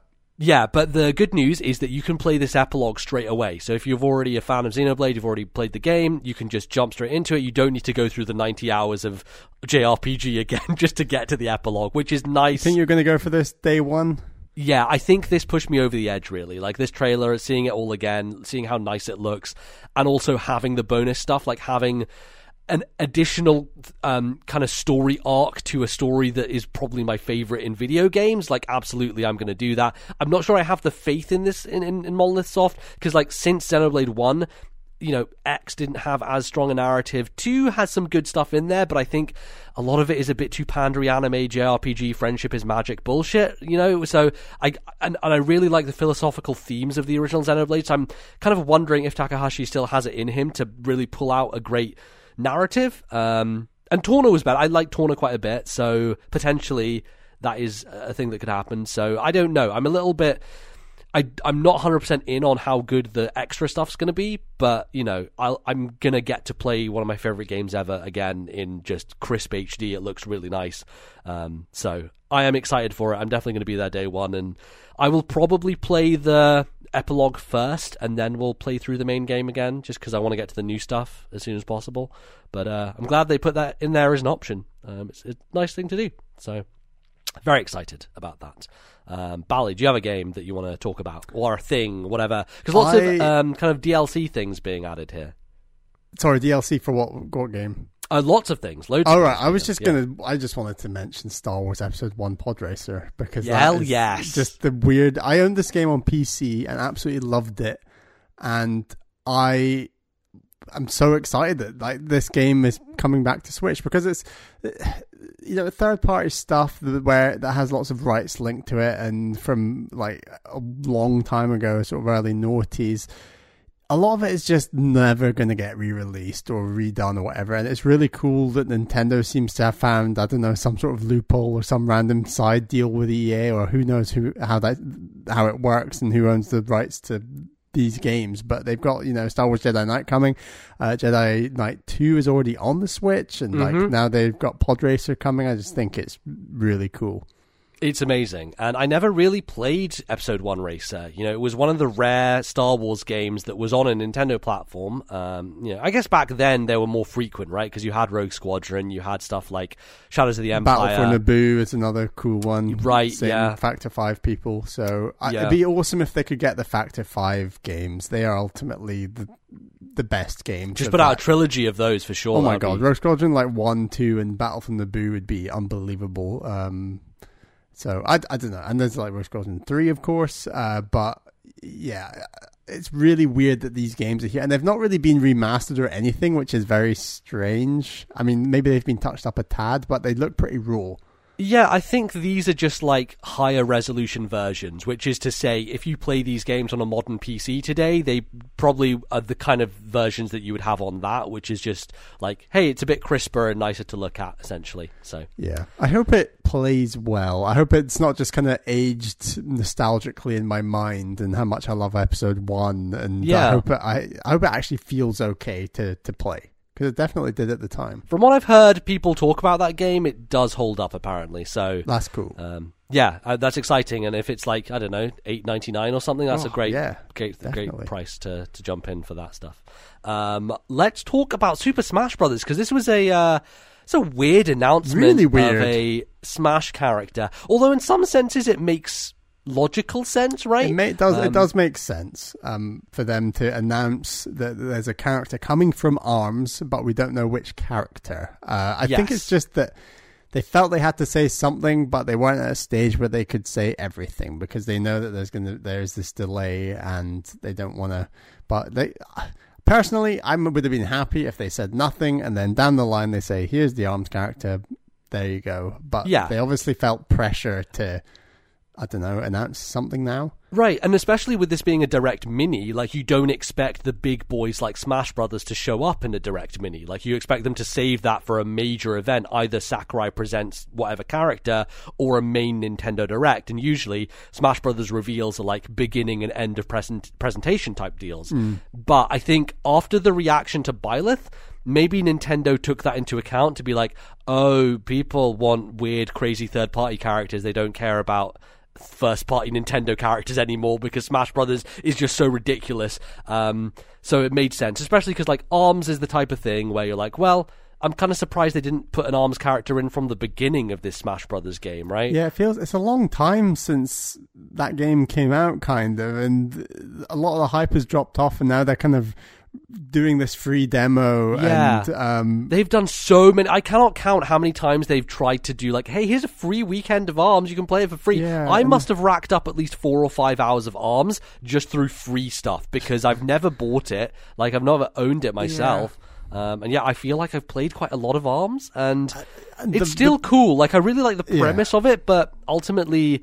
It was kind of a bit paper thin in terms of what you the modes and things in that game. Like I would really like a bit more to flesh it out, or even just like a different style of game to use those characters. Because I think actually they did a really good job, like creating an amazing art style and really great characters. I- but there's not much to back them up, if you know what yeah, I mean. I like the world and the art style the best. I think fundamentally for me, the the actual gameplay just doesn't feel enjoyable enough to keep keep me engaged. Like, Yeah. it, it, it- whether that's sort of using the Joy Cons loose or detached, I should say, or with a controller, it just doesn't feel right. I just don't think either control method works, right? Like the motion controls, they feel sometimes inconsistent. The uh, button controls feel a little bit unwieldy. Like it neither neither feels great, and so you can never really get a handle on them, um, which is a bit of a shame. So it's it's surprising that they are pushing it as hard as they are, and they are, I guess, potentially working on a sequel. Who knows? maybe that says something, right? Like it, it maybe says that there's another Arms universe game Yeah. happening at some If point. that slows time. down the next Mario Kart, I'm going to be grumpy. right yeah totally because that is that team um, that that would be Yeah. an interesting thing um, so hey we have we know what one of the next six characters is yeah. we got five more characters how many what, what are your feelings right now in terms of first party characters versus third party characters Oh, in terms of number, yeah like do you think we're gonna get more third party this time or how's it gonna net out like because I think there's maybe two or three really big third party Banjo Kazooie style characters. Yeah. Um, I think that the the biggest two that would set the internet ablaze that I, I think both are possible honestly. I think one is Sora and the other is probably Master Chief. Yeah yeah. And I Um, think they're both possible. Yeah, I yeah, again, I think we've said this enough times on the show. I I have everything I want with Smash Brothers, so Yeah. w- whatever, man. Like, but the thing with the Arms character is, I do hope they go a little bit weird with it, um, because the obvious pick is like it's Spring Girl slash Ribbon Bo- Ribbon Bo- Ribbon Girl slash Spring Man, right? Spring Man Ribbon Girl. I think that's how it goes. Um, Although Springman is an assist trophy already, so how that would Okay. work, I'm not sure. Um, that would be the obvious pick. Is like, hey, here's generic like protagonist and female version of generic protagonist, which they tend to do. Like if you go by Fire Emblem characters, like here's main boring character again. Yeah. Um, I, I- would I- love if it was another one, like if even if it was like the weird green guy, or if it was Twintelle, because Nintendo knows the internet fucking loves Twintelle, so that would be a better pick, honestly. I, I think we're probably going to get another couple of fairly standard first party characters, you might say, but I'm confident that we'll get three kind of really big out there ones. yeah, I'm excited because I think actually an Arms character would work really well in Smash Brothers. You know, Yeah, Um, yeah. they're a fighting game character. They have loads of different things they can do. Um, I'm excited to to play that when it happens in June, apparently. So maybe it will be you know around E3 time that we will get um, a bit more information on who that is, and they might launch. You know, it could be a shadow drop on the day of Nintendo's you know digital event, whatever they do. Uh, that'd be exciting. Uh, any other ones you want to pick out here, Bally, for you? Uh, Bravely Default 2. We saw Yeah. quite a lot of that. That's probably kind of the biggest game we knew about going into this direct that they talked about. Mm-hmm. Um, now, at the time of recording, I should say I have played some of the demo. You will have probably talked about it in the first segment. Oh, behind the curtain, we haven't talked about the first segment yet. So yeah, so I'm gonna be confusing everyone massively. So I'll just say I'm currently lukewarm on the demo, but it Yeah. was cool to see a lot more information about this game. Um, I'm still feeling weird about the art style in comparison to a game like Octopath Traveler. Like it does, I don't. I'm not. It wild kind of it's weird. It mixes this like polygonal chibi style with painterly like almost 2D pieces in a 3D Yeah. environment. And yeah, from- it's a From strange what approach. I've played, it doesn't run. It, it runs fine. That's the wrong word. It, but it doesn't look great in gameplay wise. It just, it, and I'm com- obviously it's not fair to just keep comparing it to Octopath Traveler, but I just think visually that game looks so much better and crisper for what that art style is going for. This feels Sure. very weird. Um, Yeah. No, I get that. and it was a little concerning. And I know they had the big announcement at the start saying like COVID nineteen, these are all, all these games are potentially going to be delayed. We don't know yet, sort of thing. But to just sort of say twenty twenty for Bravely Default two is quite vague. Um, so uh, I thought at this stage we'd at least have a quarter. Like that is quite strange. Right, yeah, they just probably just don't want to commit at this point in time um, because, you know, as we said, things are ever changing. Um, yeah, it's good that they put a demo out there though, because that's what they did Really with the original Octopath, and that seemed to be a good thing for them in terms of getting feedback from people about what they should change and what they should do. Um, ultimately, I don't think Octopath turned out, you know, as well as it could have done, even with that feedback that they got from people. But you know, hopefully that team gets to make another Octopath Traveler and Hmm. makes it a Game of the Year contender. It was weird because kind of the issues you had with Octopath Traveler kind of weren't revealed as such in the demo. Like it wasn't Yeah. clear that the entire game was going to be that structure. I don't know, but you know, Right. like it, a lot of the the tweaks and things they made were to do with like the battle structure and Sure. stuff like that. So Yeah, it was more like UI, quality of life type of things they uh, edited. Um, cool. Uh, let's talk about Ring Fit Adventure because this I think is a one of cool the one. fun announcements. Ring Fit's a game that you know I think both of us have been like we should probably get that. Like people really like it. It seems like an actually really good fitness tool, and especially right now. I think a lot of people want to get Ring Fit, but the problem is it's sold out everywhere and people are price gouging it, and it's a bit of a nightmare to even get your hands on a copy from Nintendo. So um, they have added a new mode, which is a rhythm game mode, which includes like songs from Mar- Mario Odyssey in there. Um, they've got some other music. It's really cool. As soon as I saw that, I was like, Breath of the Wild and Splatoon. yeah. Um, I I was blown away by like, oh wow, this makes so much sense and is such a cool twist on the idea, um, which is kind of exercising while also playing a rhythm game. Like wow, it's kind of Beat Saber esque in a way, right? Um, obviously, Yeah. probably not going to get you in much of a. It probably will get you a, a good amount of a sweat, but maybe not as much as an intense, extreme Beat Saber on hard difficulty or or, or things like that. Um, uh, there was something else it added as well, maybe another extra area to go through. I can't quite remember, but um, hey, it's really cool to see Nintendo supporting Ring Fit beyond just the initial release and saying, hey, we can do extra weird stuff with this thing now. Um, get a rhythm mode in there. Uh, have you checked Yeah. out any prices online to try and pick up Ring Fit? Yeah. No, I'm not. I'm gonna have a little look now, actually. Uh, but I, am very interested in that game. I, I always sort of when they got the good reviews, I sort of thought, right, I really want to give that a go. And now for them to add this extra mode that just came out, oh my god, there is Yes. price gouging going on.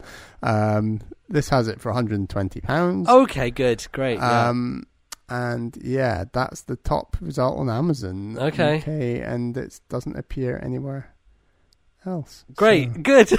excellent. Cur- the, the standard edition is like currently unavailable. That's just like some one-off seller who's Sure. pricing it 120 quid. So yeah, maybe we're gonna have to wait a while to Unfortunate. play yeah. play this game. But uh, but really cool that like it is selling well, and obviously, and I was going to do like a tweet saying, "What is the best game for COVID nineteen? Is it Animal Crossing or Ring Fit Adventure?" And I think both of them are just like very suited to this situation Yeah. that we all find ourselves in, um, as well as video games more generally, to be honest. But yeah, I I, I really want to get back to this. Well, get it at some point. Totally. Um, any others that stand out to you there, Bally? not a ton, and that kind of speaks to the strength I thought of this that mini direct. It's very like minor announcements. I don't know. I'm just looking down this list. No, no interest in uh, diving into Bioshock or Borderlands or any of these 2K games that got really random, and and uh, Borderlands actually is dropping off of Xbox Game Pass this month. Um, Oh, interesting. Okay. I, I've I've not I'm not that interested. There's a lot of games I want to play before I play either Borderlands or Bioshock. To be honest, Yeah. Um, as much as both those series I think have their place in sort of modern his- video game history and are probably very good games, um, it's just not not on my list of things to do. Yeah, XCOM is the one I want to keep an eye out of because that's certainly the type of game that I like. You know, like it's a turn-based strategy. It definitely, you know, I've watched quite a bit of XCOM. Giant Bomb played some, and it has a Fire Emblem-ness to it, uh, which is which is definitely speaking to me. And it's more likely I'll play that game on PC because I imagine the Switch version might be a bit rough, um, you know, as it tends to be the case with most of these third-party ports. Uh, but it's nice that that's there, and I think there's definitely an audience for that game in particular, um, which is pretty cool. Uh, what about Good Job? I watched Brad Shoemaker play some of this. This is a a game I'm trying to find what studio it was, and uh, apparently it's a studio called Paladin Studios. They worked on a mobile Katamari Damacy game, um, but this is a game that Nintendo published, which just basically got announced and released on the day of this presentation.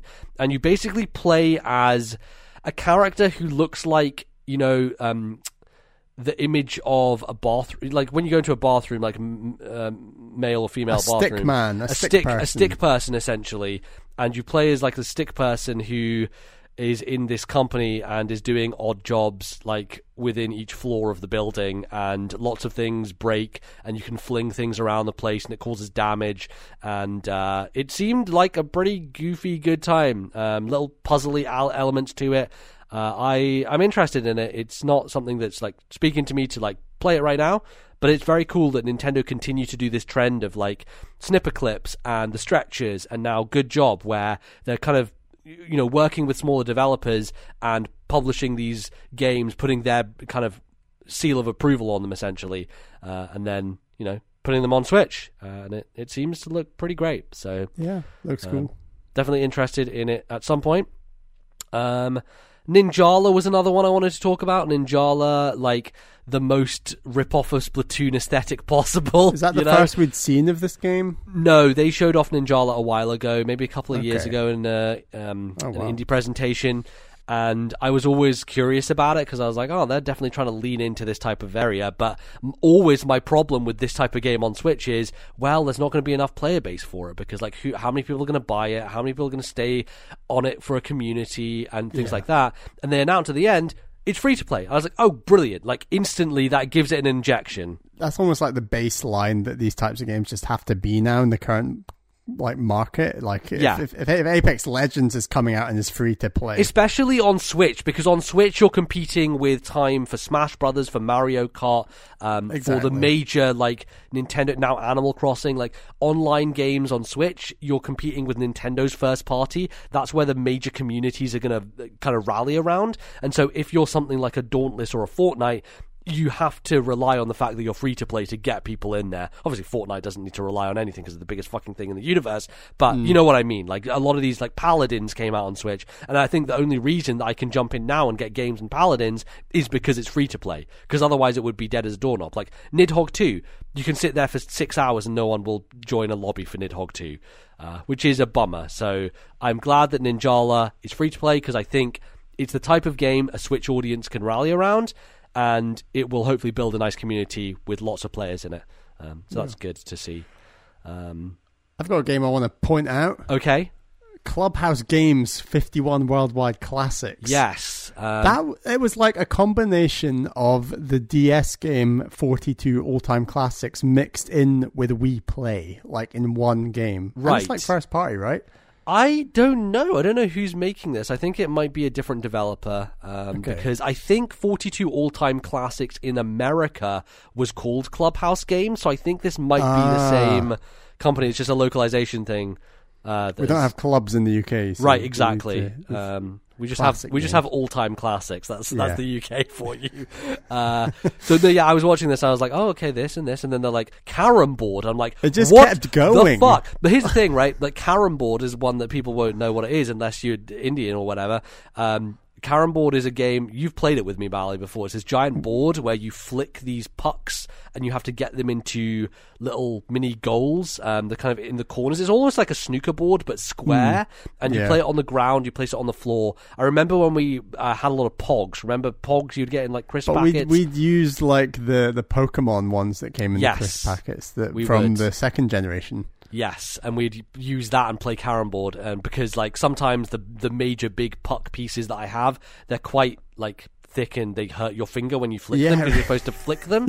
Um, and yeah, I've I played that game since I was very young, and now being home in Edinburgh at the moment, the carom board is in my cupboard, so me and my sister might get that out and uh, play a bit of that for a little while, relive Remember some you were memories. saying you need to like put a bit of powder on it, like You do, yes. powder. It is supposed to have powder on it so that you don't like, so things don't can slide a bit easier and, and things like that. It's it's a weird thing. Anyway, that was very weird to see that just pop up randomly during that uh, sequence of weird weird I games. mean, it's a it is a worldwide classic. it is a worldwide it's got, classic. it's got to be in there. Absolutely. Um, cool. I think that pretty much covers a lot of things that I was interested in. They did do like a bit of a montage reel at the end that had some some things come to Switch, like um, I can't remember now. There was it's just nothing's come to my mind, but There was like the Pokemon stuff. It wasn't there wasn't much more info on that. It was like a bit more info on like Marvel Ultimate Alliance three, yeah, DLC or something, and yeah. I don't know.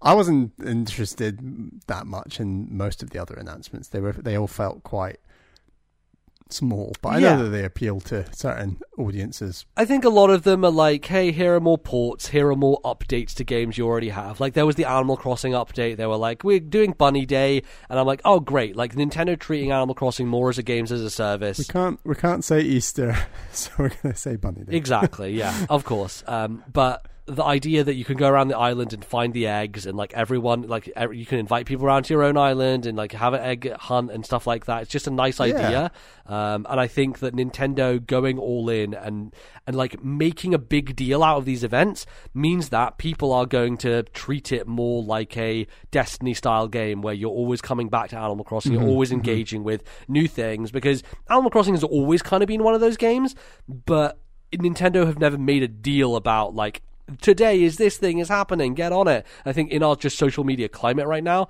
that just is much more of a big deal. Um, even back from when new leaf was happening i don't think twitter was at the kind of level it is now in terms of the Yeah, way video games are talked about so. So And, yeah. like, people want those exclusive items, so they're going to come in even Yeah. if it's just for the need to get those things like made of eggs. You know, Yeah, I mean, even when I have taken a break from Overwatch and I'm not playing it much, as soon as they have a seasonal event, I will log on to Overwatch and get my free loot box because it's there and I, I will take it from them. You know, I'm not going to deny that to myself. So, everyone likes free stuff. exactly. Free stuff is very good. So, yeah, overall, solid Nintendo Direct Mini. Um, you know, Xenoblade, I'm excited to replay that. One of the best games ever made, you know, so good that more people get exposed to it. I think especially because Xenoblade 2 sold so well on Switch. There are a lot of Xenoblade fans out there now where there weren't before.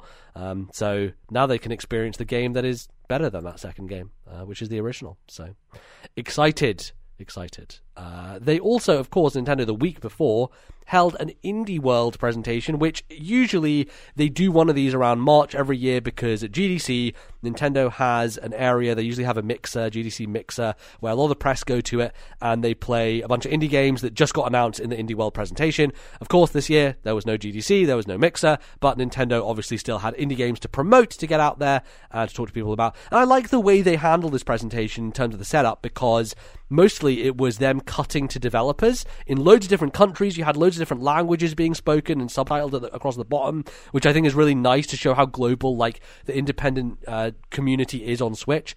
Um, and I overall just thought it was a nice way to present this information. Um, so, so yeah, it was pretty cool. Uh, how do you feel about the, the indie world overall, Bally? What were your takeaways from here?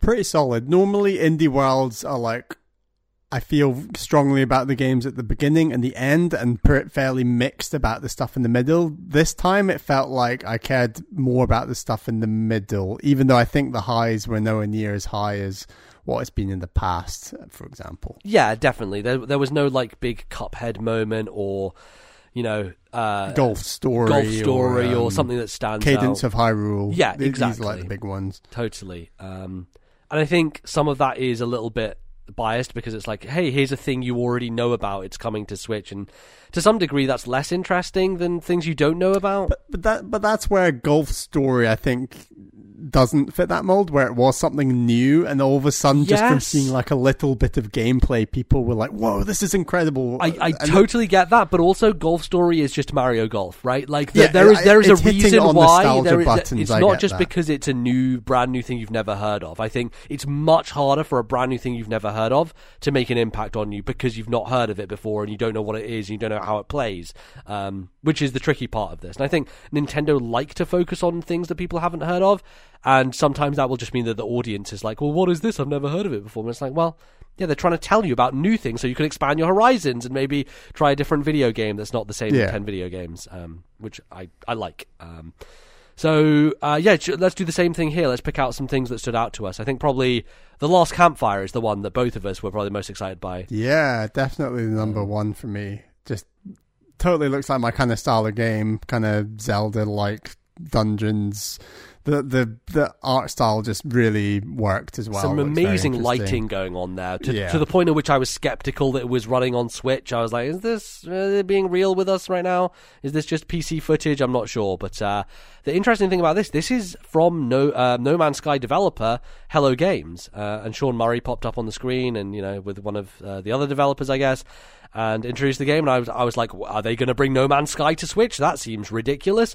But no, they are bringing this game, which I believe was actually announced and shown at a Game Awards presentation two years ago. I think it was 2018 Game Awards potentially that it was shown off. Uh, maybe it was last year. I can't I can't recall exactly. Uh, but it felt kind of new to me in terms of I didn't remember it from before. I knew they were working on something, but um, yeah, looks very very neat. Uh, the type of thing where you're kind of going around finding these fires and like bringing back these little chibi characters to life again. They almost have a journey esque look to them, you know, in terms of their design. Um, kind of feels like that, but uh, but uh, yeah, that was the big one for me. Um, what else stood out to you here, Bally? Probably the game at the opening, uh, Blue Fire. It's Yeah. just had like this real uh, neat looking third person movement to it that looked quite enticing. Yes, definitely. That um, that was definitely in terms of its platforming and you know jumping and, and things like that was up my alley. The one thing about it is like it it is kind of more 3D and like open space, and I, I wonder how that runs on switches with all these games. I'm always going to be skeptical about frame rates and resolutions and, and stuff because for the most part, like it's a 50-50 toss of the coin of, of whether a third party game is going to run well on Switch or, or be good on Switch. So, um, but that one did look cool. The other one I thought looked really cool was Summer in Mara, which is a Yeah. kind of Stardew Valley, Harvest Moon esque. You know, you live on a yeah. island or farm or whatever, and you go around and you do stuff. And I think this one for me just spoke to me a lot more than a lot of these other games I've been seeing in terms of it looked a lot more polished. It looked a lot more clean. I really liked the art style of it. It had a good vibe to it, um, good bright colors and things like that. And there have been games like My Time at Portia, which I've seen, and like uh, Dragon Cafe, uh, Little Dragon Cafe, I think it was called. The games that are trying to do this thing but don't quite nail it. Um, this is the first one I've seen of that type that I'm like, oh, I might be actually interested in that. It seems like it's doing a better job with it so far. Um, and and yeah, and there were some other things as well. Baldo was one where it had a very Ni no Kuni art style, very like Studio Ghibli Zelda style to it, which uh, was definitely neat. Quantum League, I like the look of that. That uh, again though, it's one of those like it's a multiplayer game, and I wonder how that does if it's not a free to play thing, uh, especially being an independent game. Like we've seen stuff like Morphies Law come out, and obviously that was just a mess technically, but also you know, there's not enough people online playing Morphies Law for people to, to get into it and get into the ecosystem. But Quantum League was really interesting because it's about like time manipulation and like rewinding and creating a secondary version of yourself. And it had a pretty clean art style to it as well. It kind of looked like the type of thing that would work on Switch uh, pretty decently. Um, so, so yeah, that was another one that stood out to me. Uh, and yeah, there, there's a few other things that have come to other platforms. Um, Superliminal. Uh, have you seen much of Superliminal before, Bally? Uh, I can't off- think about it off the top of my head, but I might have. It's it's the one where you take objects and like they grow in size and like perspective wise. You know, like Oh yeah, yeah, yeah. go bigger no, and it smaller. looks really cool. Uh, So it's not out yet on other systems. It's been out on PC a little while now. Yeah. PCK Yeah. got you. Yeah, it looks really cool. I, again, I question how it would run on Switch. Yeah. Um, how do you feel about moving out? Uh, that's the kind of overcooked style one where you're moving furniture to places. Oh yeah, yeah. It looked very stretchers, like that whole two people moving a thing through like a puzzly kind of style area. Uh, I'd be interested in that definitely. Yeah, it seems like the kind of co-op thing that has there's like it feels like we're now in this era where lots of games are getting inspired by Overcooked. Like Overcooked seems to have inspired Yeah. a bunch of top-down kind of uh, cartoony, you know, co-op adventure style things that uh, have been popping out here and there. Um, Good Job is kind of like that. I don't know if Good Job has co-op to it though. Uh, that is an interesting question. Um, Did you say moving out was the one that initially started on Stadia or? Yes, I believe it was first announced uh, for Stadia, uh, but obviously that that thing is not doing too hot right now. So I'm sure moving out will do much better on the Switch, where it's kind of built for the audience that is there already. Um, and yeah, I don't know. There wasn't a lot else here that really stood out to me. Wingspan. Wingspan was Bird- weird. Apparently, that is a card game. That is an existing card game. Oh, um, okay. That you know, I thought it was a, Bird a video spotting. game, bird spotting. You know, go and look and see what birds you can find. But yeah, apparently it exists already. It's like a tabletop game. Um, interesting. But hey, I think there'll be a big bird spotting community, and someone will say, "Hey, have you heard there's this game called Birdspan? Uh, sorry, Wingspan, Wingspan." Um, and people go, "Okay," and then you know, Nintendo sell a few Switches. Sure, yeah. like another market. Yeah, no, definitely. That that's definitely potential. Um, the, I think the one that the name that we were just laughing about was Eldest Souls. It's like, I mean, come on, can you get more of a just like generic Dark Souls title that kind of sounds like Elder Scrolls, Elden Ring, Zelda Scrolls, Elder Scroll? Like it was just a bit, uh, bit weird. And it, you know, it's a top-down action hard game that you fight bosses. We get it. There's a million of these. Like I think you know, when we talk about the most influential games of the last decade, like I think you're stupid to not say Dark Souls because, like, my god, the number of games inspired Yeah. by Dark Souls is ridiculous. It has had such a huge impact on the industry, indie, AAA, everything. So, Um, I am dead. yes, that was. it was Uh, very strange. It kind of like took you through this cell shaded seasidey town that reminded me of like the the kids show Balamory. yes, absolutely. And then and then like they go through this museum and at the back of this museum the guy just says I am dead and it's like okay right. Apparently, that is a game where you are kind of manipulating objects in the environment and like doing puzzle solving and stuff like that. Um, so that sounds more interesting to me than what was kind of presented because yeah it'd be nice to get that from the presentation you know it's very, sometimes these trailers miss the point yeah, no, I think I think they did like do a little bit afterwards because obviously shout out to Johnny Vignacchi who was hosting this. Um, but you got the voiceover after that trailer was shown that I think went into a little more detail about it. But I think we were kind of just talking over it at the time. So okay Um, fair enough yeah, Cool. Uh, well, yeah, I think that pretty much uh, covers most of the things we were interested in in that presentation. Of course, there's a lot more stuff that was announced. Um, the last one, actually, Sky. Sky is uh, it's a game that's been on mobile for a long time. It is the follow up to Journey from thatgamecompany, Jenova Chen and crew over there. Uh, obviously, you played Journey earlier this year, right? That was earlier this year, wasn't it? End of last Uh, year. end of last year. It was end of last year, right? End of Um, last year. And Sky is a game that, like, I think a lot of the games industry has been waiting to play because we're like, it's going to come to real things soon. You know, not to disparage. I like that real. yeah, things. you know, uh, you know what I mean. the real things for gamers. Yes, of course. Um, so I'm interested to see how Sky does because it's much more of a social game. I don't know. Like I remember watching some of the quick look and being like, I don't really know what this is, like how it works. So I'm interested to see what happens when that actually comes out and people will review it properly. Um, so, but yes, that's pretty much it. Um, overall, it's nice to get little bits of news here and there. You know, anything to take people's minds off what's going on is is probably good. But uh, yeah, let's keep waiting. Um, video games are still coming out. You know, we've got lots of things to occupy ourselves with at the moment. So I think. Uh, you know, it's it's due time that people just stop worrying about what Nintendo are going to announce and maybe just spend some time actually playing the things that they put out there for once. Because I think there is a danger of a lot of people out there who get so excited for video games and then when the video games come out, they're like, ah, I don't really want to play it now. I want to get Yeah. excited by the next thing.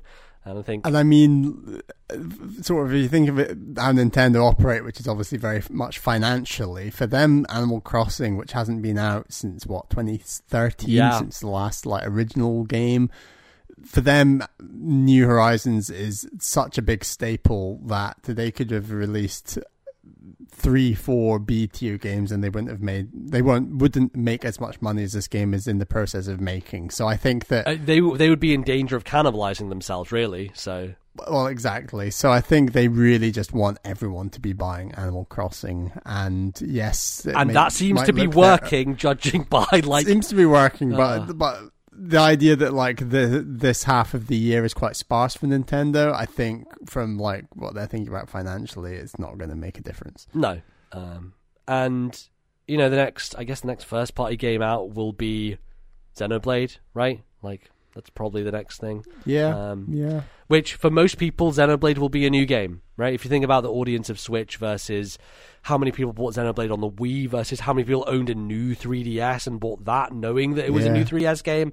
the Wii was a long time ago at this point. Yeah. like there's a lot of people who won't have played it. In September, it will be the 10 year anniversary, I think, of. Actually, no. Well, yeah, I think it came out in Japan in 2010. So I don't know what month it came out in Japan, um, but it was it was 2011 that I got it because it came out around the same time, a little bit before Skyward Sword did in the UK. Um, so yeah, almost 10 years since the original Xenoblade, which blows my fucking mind. Like that is crazy. Um, it, it does feel weird that often we will know a little bit more about a big top tier game that's coming out like say summer november time um and we kind of don't this time so if say you do get like i don't know mario odyssey 2 announced at e3 i think it's unlikely that'll be released november or like holiday time it's more likely that'll be the following year right, because it'll get naturally pushed by the fact of things going on right now. Yeah. right right Yeah, um, we'll see. I mean, you know, I think it is a it's a time when people are inside and playing video games. So I think that you know, it's it's a good time to do that. So if you're struggling to figure out what to play because there's so many things. I don't know. Just go on backloggery and click the fortune cookie. That's what I do sometimes, and then I ignore it.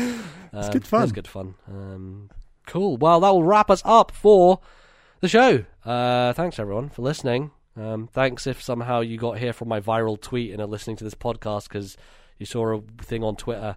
Um, that's really weird. I just, it's just so strange. I don't know what my life has become.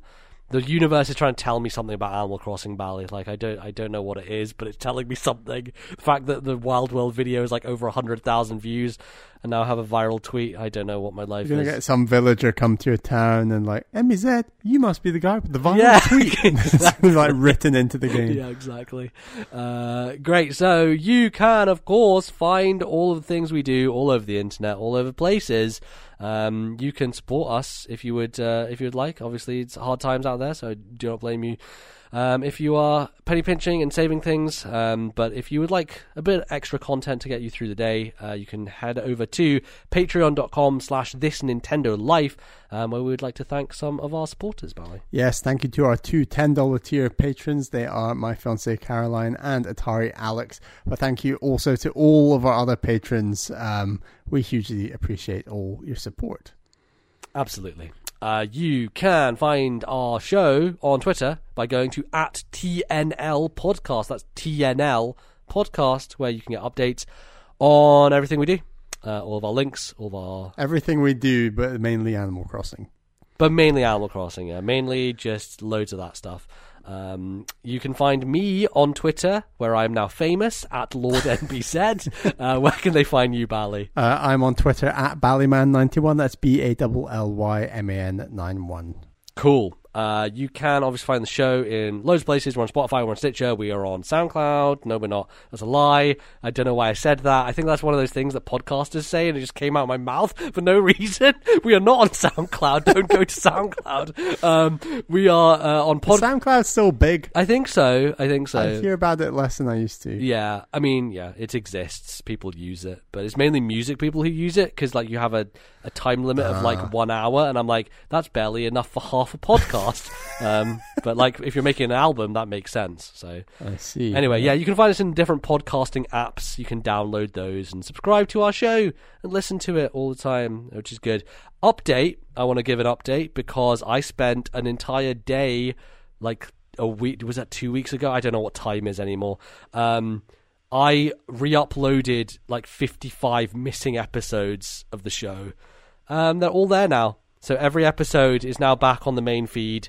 You can go and find any episode you want. We we have successfully transitioned to the new yes. host, and everything is there, and our minds are at peace. Yes, finally. So please just satiate all the effort I put in and just download a random old episode because otherwise, why would I doing that?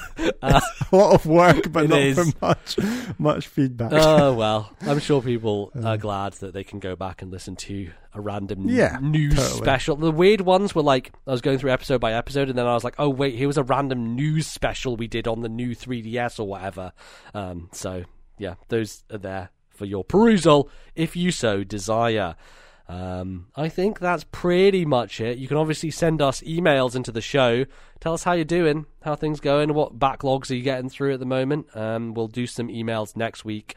Um, obviously, this week we're talking a lot about Animal Crossing, so I wanted to give it a bit more space, but we would like some more emails from you. You can go to our Discord, of course, links in the description. But Bally, where can they send those lovely emails to? Please send your emails to thisnintendolife at gmail.com. That is thisnintendolife at gmail.com. You can also post a comment in our Discord server. Uh, link to that in the description and also on our Twitter account. Uh, we'd hugely appreciate it. And yeah, just have a good time hanging out in Discord where I think it's important that people do like talk to each other Yeah. and just because you're living apart from everyone else and not seeing people face to face, you can still have a you know we're, we're video gamers. We have a great time tr- chatting to people online and playing online. Like this, this shouldn't be, uh, you know, as big of a difference perhaps for a lot of people who are very much into a hobby like video games. Sure, yes. Um, but, you know, people uh, posting the Animal Crossing section a lot there, so we've been to different people's towns and stuff and, and had some good connections go there. So go check it out. Uh, enjoy. That will pretty much close us out then. Um, thanks for joining me, Bally, as always. Um, Thank you. Any plans for you know staying inside? Any any board games you're getting out? Any creative projects that you're finally getting to? I don't know. I think reading. That's one. Uh, I'm, yeah, I've fucking started. hell yes. Jeez, Reading, how long has it yes. got me to fucking get you to read this Star Wars book that we both said back in? It only took a global pandemic. It only took I a mean, global pandemic for Bally to read the book that he suggested we should read Star Wars books together. I ended up reading it, and like three months later, Bally still hadn't. So I'm on a couple of chapters and I'm enjoying it. I'll read more Cool. today. It's No? good fun. Yeah, me and Caroline were just cooking a lot, sitting in, working from home. It's very strange because you're only like a half hour walk away from me right now, but we are Yeah. both in isolation. Yes, exactly. Um, the Alter Bridge song keeps going round and round in my head every time someone mentions the word isolation. yeah, I know. Um, so that's that's good. But Great. yeah, I'm I'm alright. You you picked up any new hobbies? no, I might write a book. I don't know. We'll see. Write a book. Yeah, I've been I've been thinking about writing an epic fantasy book, so that's a thing. Nice. Yeah, uh, we'll Give see. it a go. You should Sure. maybe start with a short story, but Yeah. just a thought. no, no, no, no. Let's let's go seven hundred pages, mate. That's all I'm about. go go big Um, or go home. Go big or go home. Uh, cool. Well, uh, thanks for listening, everyone. We will be back in a couple of weeks' time. Until then, stay safe, stay sane, and uh, we'll see you soon. Bye bye, folks.